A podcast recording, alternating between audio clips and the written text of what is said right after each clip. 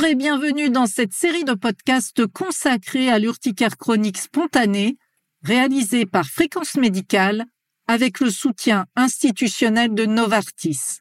L'urticaire chronique spontanée, ou UCS, est une maladie cutanée inflammatoire chronique. Cette éruption papuleuse, prurigineuse et érythémateuse, souvent très invalidante, est pourtant de diagnostic parfois difficile. Comment faire pour en établir un diagnostic précis et ainsi permettre un parcours de soins adapté à tous vos patients C'est ce que nous allons aborder dans le podcast d'aujourd'hui. Et pour en parler avec nous, le docteur Frédéric Dezoteux, dermatologue au Centre hospitalier universitaire de Lille. Bonjour docteur Dezoteux. Bonjour. Pouvez-vous nous expliquer comment reconnaître une urticaire chronique spontanée?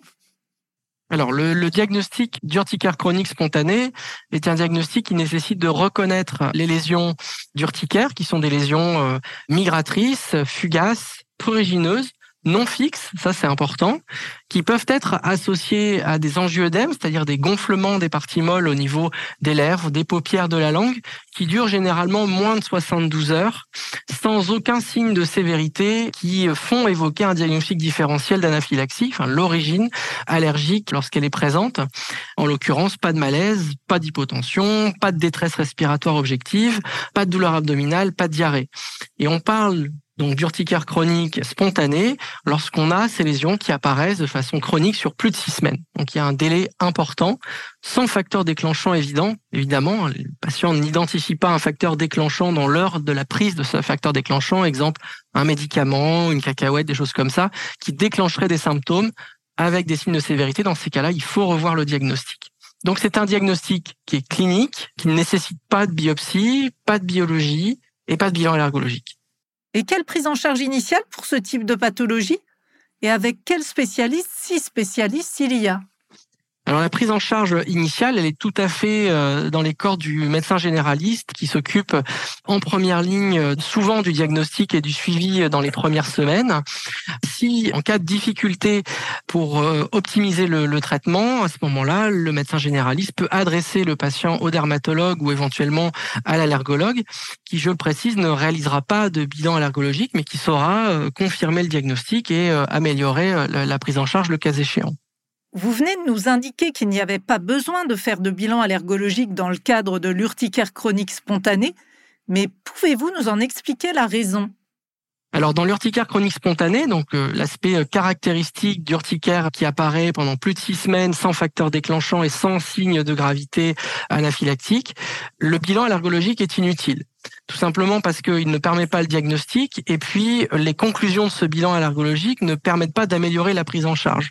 Donc c'est absolument pas justifié de réaliser un bilan allergologique. Donc tous les dosages d'IgE spécifiques, euh, Fadiatop, Trofatop, etc. n'apportent pas d'informations pertinentes pour la prise en charge de ces patients puisque euh, voilà, on est on est tous confrontés euh, à des bilans où les patients ils vont avoir des IgE spécifiques pour tel tel antigène et puis euh, finalement il n'y a pas forcément une pertinence clinique associée.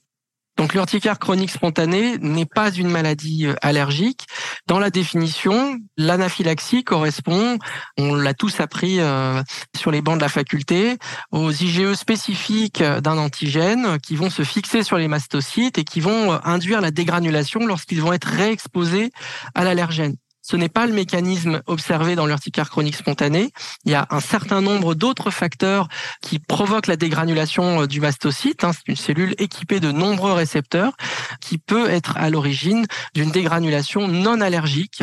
Euh, et donc, c'est très important de bien distinguer les deux mécanismes qui euh, font aussi écho à deux présentations cliniques différentes avec d'un côté l'anaphylaxie qui peut effectivement avoir de l'urticaire dans dans sa présentation clinique versus l'urticaire chronique spontanée qui n'est jamais associé à des signes d'anaphylaxie puisque ce n'est pas le mécanisme physiopathologique.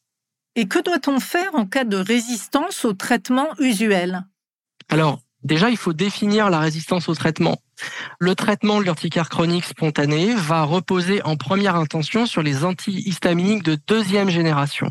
Ces antihistaminiques de deuxième génération, ils sont initialement prescrits à la posologie de 1 comprimé par jour au long cours, même lorsqu'il y a des jours sans crise. Donc ça, c'est important de noter euh, la prescription sur le long cours. Une résistance au traitement doit être considérée en augmentant la dose des antihistaminiques jusqu'à 4 comprimés par jour pendant au moins 15 jours. Ça, c'est important. C'est-à-dire que les patients, avant une augmentation de dose à 4 par jour pendant 15 jours, ils ne sont pas considérés comme résistants antihistaminiques. Hein. Il faut parfois augmenter, euh, augmenter les doses pour euh, contrôler la maladie. Et dans ces cas-là, lorsque le patient est en résistance aux antihistaminiques, on adresse le patient pour une prise en charge spécialisée et une optimisation des traitements, etc. Je précise par ailleurs que dans la stratégie thérapeutique, on n'associe pas les antihistaminiques entre eux. Ça ne repose pas sur des bases solides. On n'utilise pas non plus les antihistaminiques de première génération qui n'ont pas l'indication dans l'urticaire chronique spontanée. Et enfin, on déconseille fortement les corticoïdes systémiques en cure courte ou en cure prolongée pour deux raisons les effets indésirables évidemment sur le long cours de leur prescription, mais la problématique de la résistance au traitement et de l'effet rebond après l'arrêt du traitement par corticoïde. Donc ça, c'est important de bien noter que si les antihistaminiques à dose optimisée à 4 par jour ne sont pas efficaces, il faut envisager d'autres stratégies, mais qui ne passeront pas par les corticoïdes, en tout cas en deuxième intention. Docteur Dezoteux, merci pour toutes ces réponses. Et merci à vous d'avoir suivi ce podcast et à très bientôt sur Fréquence Médicale.